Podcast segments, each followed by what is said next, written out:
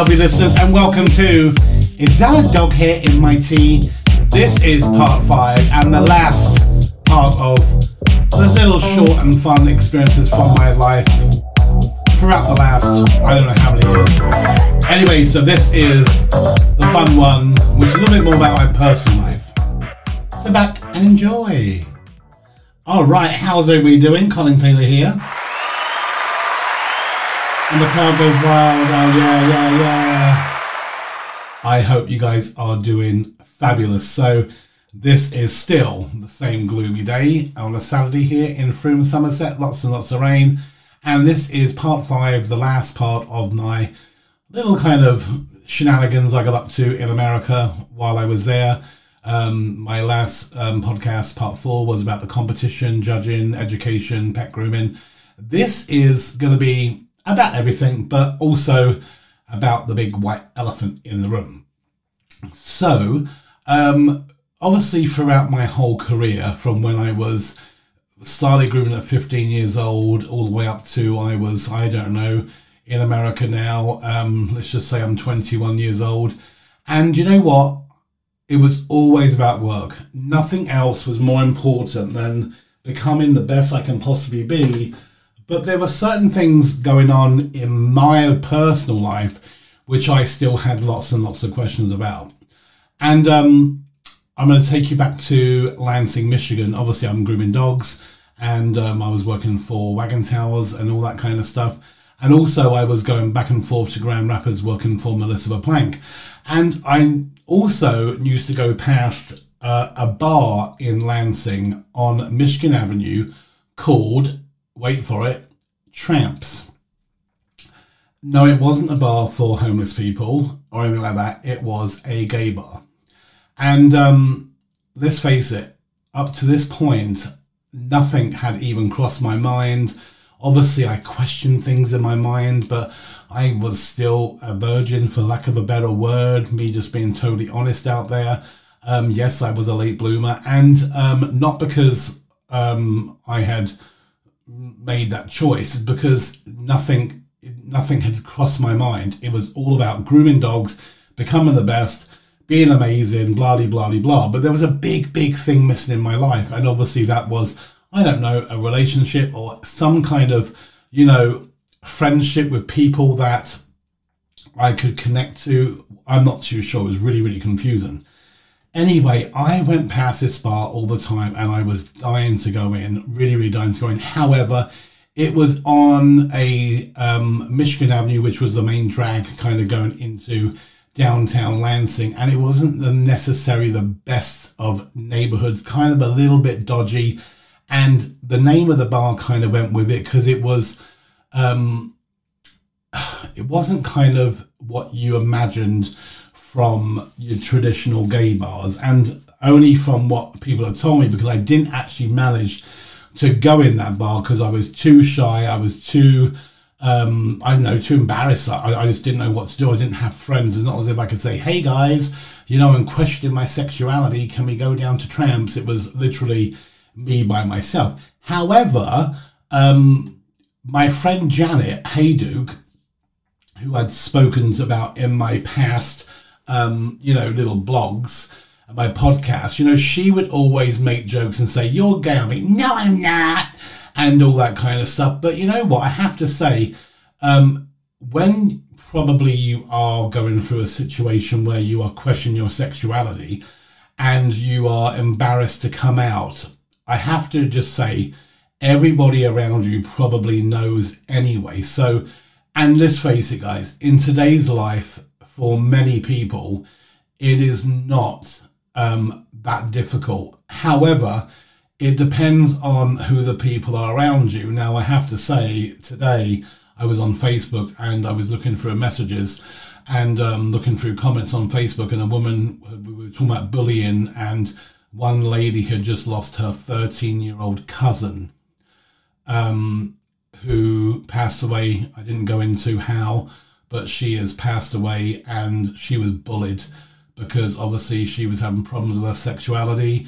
And I think there's a lot more people out there who are um, who can identify with a gender and they go through a hard time, a lot harder than people that just come out straight as being gay or gay or lesbian or whatever it may be. Um, people that struggle with their identity, I think, may go through the hardest time and also go through ridic- ridicule from other people. And you know what? It turns them to do bad things and it makes me sick to my stomach. But anybody was forced to do anything bad because other people made them feel different or weird or strange or a freak because that is absolutely disgusting. And I don't hope any bad feeling on anybody, but anybody who makes people feel bad, I hope they realize, but you know what? Um, they may have done a bad thing themselves and they may have ended their life or whoever it may be. Um, but you know what? People that bully them, you've got to live with that for the rest of your life. And it could have been you who made that last comment, who sent them over over the over the over the top. Anyway, um, less negative stuff. Let's talk about what I was meant to talk about. But I do have to say it is a really really big issue. Um, but I wasn't bullied. I just didn't have um, friends which I could really kind of say that let's go out. But I did have Janet Haydock, and Janet me and Janet used to end up going to a bar called Stevie's on Washington Avenue in downtown Lansing and Club Paradise and also Club 505. And it was incredible because I was able to be me. I was able to be myself.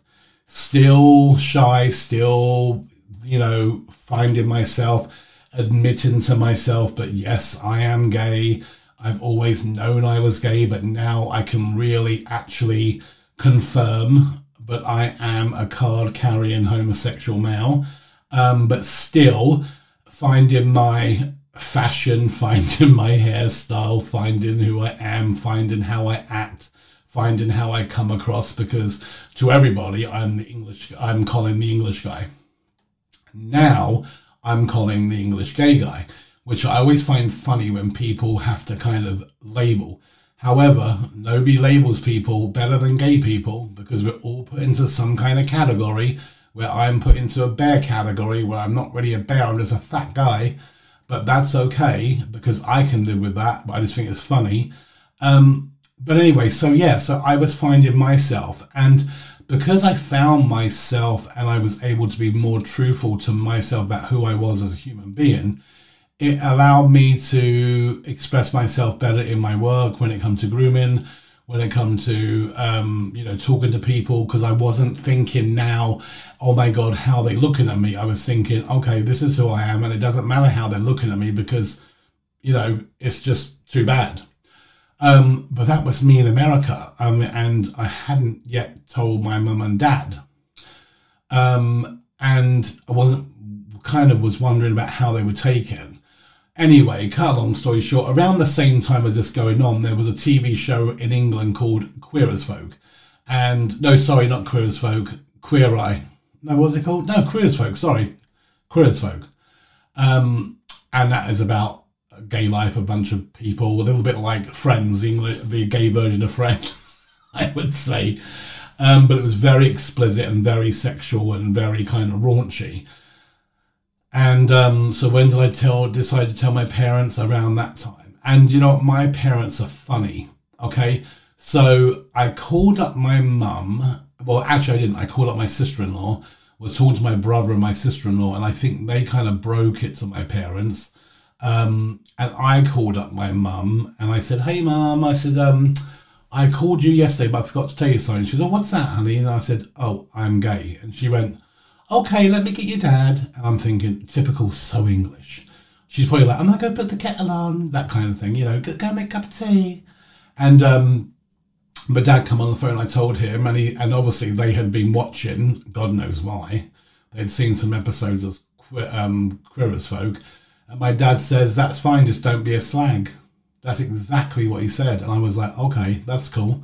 So um, it was easy for me to come out the closet because I had some really open minded parents. And I probably, I don't had, I have. Um, my dad probably took it better than my mum. My mum, I think mums always think maybe they did something wrong, maybe they babied us too much. Maybe they, you know, did something like that, but it was nothing like that because I can remember me being attracted to men as as early as oh my god, I'm probably in under ten years old, and it wasn't attracted to men. I remember, and I'm, I'm talking freely now, so don't think I'm a freak. But I remember going to Isle Wight to a holiday camp and you know, when you go to the arcade and there's entertainment going on, there used to be a guy who used to sing on the stage. And um, I kind of had one of them infatuations. Maybe I wanted to be a singer, I don't know. But um, yeah, I used to like just like be mesmerized by him. And I don't know what that was. Crush, um, you know, wanted to be a singer.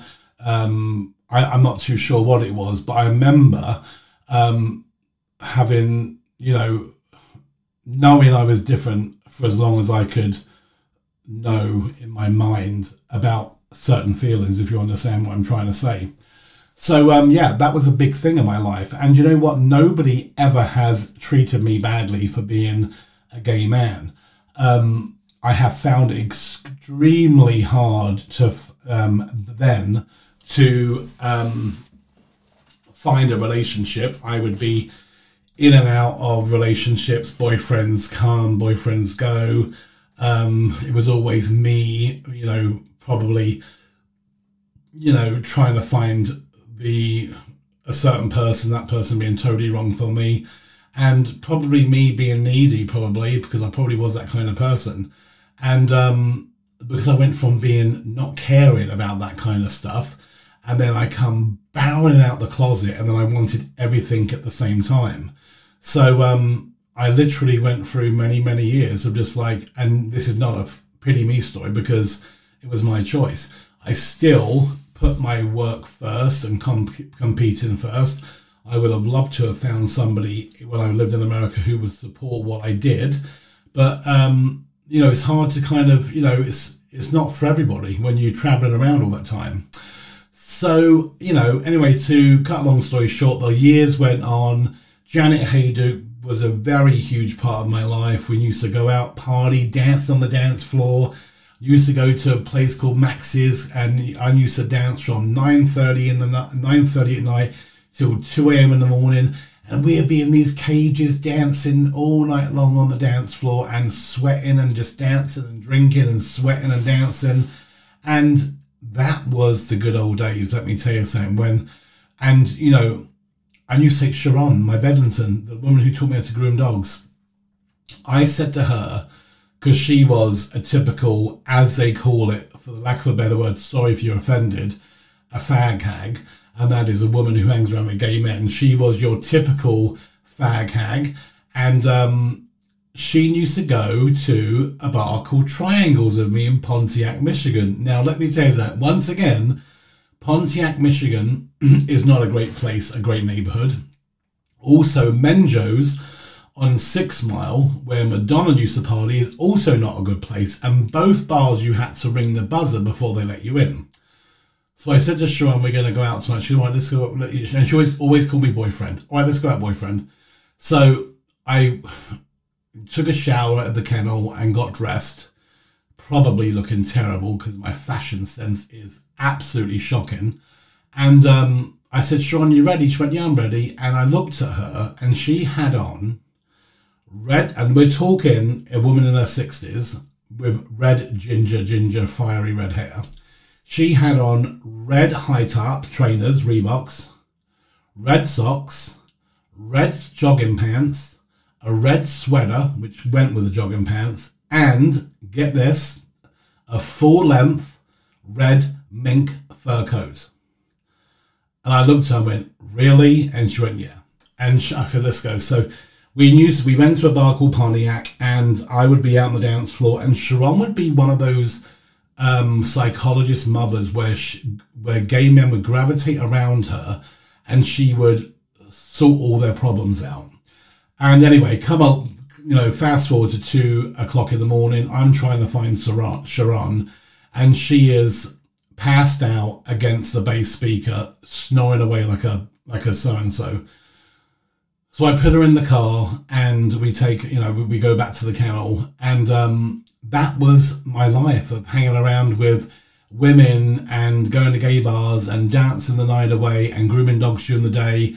And me finding my life. Wasn't a big drinker, never was into drugs, just having a good, jolly old time. And even to the point where when we went to shows like in Atlanta, the Atlanta Pet Fair, I used to take like I don't know, 15 tradesmen and Liz Paul and a bunch of groomers to the chamber in um, the chamber in, in Atlanta, which is a S&M bar, which was hilarious.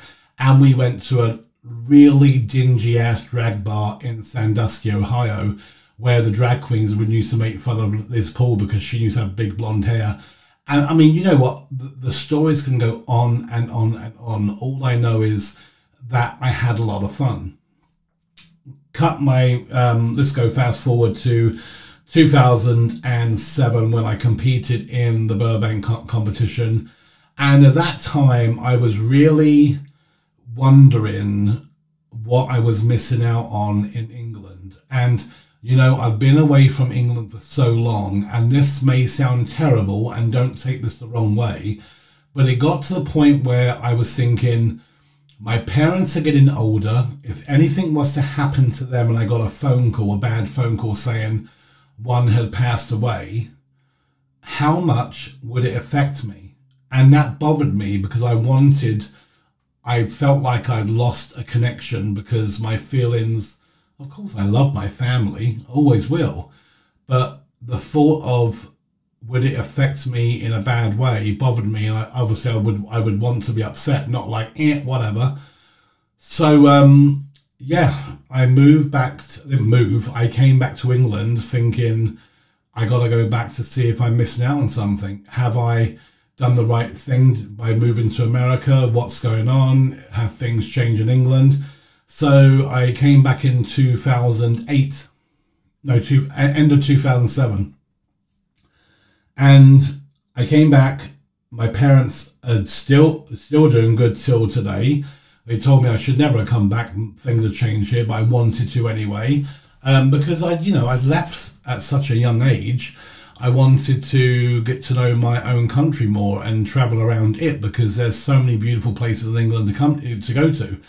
So I moved back to England and um, worked away and did seminars and com- you know didn't compete. Used to go to shows and then I lived in London, worked with Heidi Anderson at Absolutely Animals, and I lived behind the shop. And I used to go to a club on weekends called XXL, which was a bar for muscle Marys, chubby chasers, chubby people, and all that kind of thing. Okay. Huge, huge, huge club. And it got to a point where I'd go every single Saturday in the same old shit, different single weekend. I'd be like, oh my God, what are you doing even bother going? Anyway, so um, fast forward a little bit, I had somebody from Greece who wanted to move to London. They needed to rent a room. I had a room to rent. His name was Dimitri, so he came over from Greece, and um, he was gay too. He was gay also, and I said to him, look, there's a bar called XXL. I can't stand it. I'm going to take you there because you'll probably love it. And I called up my friend Daryl and I said, let's all go to XXL, take Dimitri there. So we went to XXL. And right when I walked into XXL, the same place I've been going to every single weekend and not meeting anybody, there was a person sitting there and he was on his cell phone and he was obviously talking or texting with somebody. And I had my eye on him and I just went and got a drink. And then we went outside because I was a smoker then. And this guy came out then and Daryl goes, Oh, he's cute, isn't he? I went, Yeah, he is cute. And I said, Daryl, go talk to him. He's like, No, no, I'm too shy. I said, Go talk to him. He goes, No. I said, I'll go talk to him and bring him over. So I went over this guy and I said to him, Hi, my name's Colin. And he goes, Hi, I'm Coleman. And I said, My friend likes you. Would you want to come and talk to him? He goes, Yeah, sure. So um, I took Coleman over to our group of people and I introduced him to Daryl. And then as the night went on, um, I began to kind of find out, but Coleman was into um, a different kind of person, and that kind of person was me.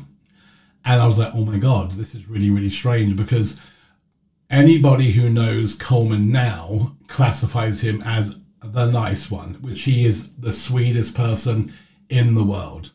And um, that is how I met my husband now. And it has been a long, long, long, long journey. And um, we've gone through the paperwork to get Coleman over to England and having to wait two years and having to wait for immigration to get their shit together. And then for him to be accepted into England, for them to, for us to find out they gave him the wrong visa. However, let's cut forward to um, recently he's here, the visa's correct. He was given a marriage visa, which should have been a settlement visa, and um, it's all amazing now. So that is how I got to meet Coleman purely by taking my friends to the bar, which I've been going to forever to try and make friends. I made a few friends, um, but I didn't meet anybody who um, I fell in love with until I met Coleman, and it was went it went from there. It's been amazing, and Right now, I'm in my office, and Coleman's in the living room with Jigsaw, probably playing, I don't know, a game on his on, on the TV or watching some kind of show. And um, it's happy days, and I cannot be happier. And thank God we went through the rigmarole of the paperwork before the lockdown. We've been married three years now. It was three years um, um, Halloween and it's been amazing. And my God, I'm just so thankful that he's here because it's it's really kind of lonely when you're by yourself. And I my heart goes out to anybody who is at home alone. And I have to say this: if anybody is in a situation where they're depressed and they're home alone and they're in lockdown or they're depressed, whatever it may be, you can call me. You can message me on Facebook and you can call me and contact me and I am always there for anybody because it's horrible to be lonely and I know what it's like and it's horrible to suffer with anxiety and depression and I know what that's like also. So do not ever think you cannot reach out because I tell you what, I went through some horrible, horrible times of um, panic attacks anxiety from when I was alone. And you know what? I had some really good friends who helped me out. However, I also understand that when you're going through certain situations, you do want to be by yourself. So I will also respect that. But just know that people are out there for you. But anyway, that is going to conclude this episode of episode five. And I'm going to call this The Elephant in the Room. And um, that's about it. And I hope you can enjoy this. Please look forward to next Tuesday when Louisa Tandy is on the podcast. Is that a dog hair tea? And it's a really fun podcast, and we're going to start getting back into the interviews. If you have any subjects, please message me and tell me what you would like me to talk about. If you would like to be a guest, please let me know. I'm more than happy to have all types of people in all walks of life dog trainers, um, dog sitters, dog walkers, you name it, anything to do with animals. If you have a product you would like me to review, please let me know. I'm more than happy to do that. Um, but however, meanwhile, be positive. If you have any any issues, please reach out to everybody. Please be kind to one another. It's so so important because you do not know how somebody is living. Thank you very much. It's really really important, but we remember that.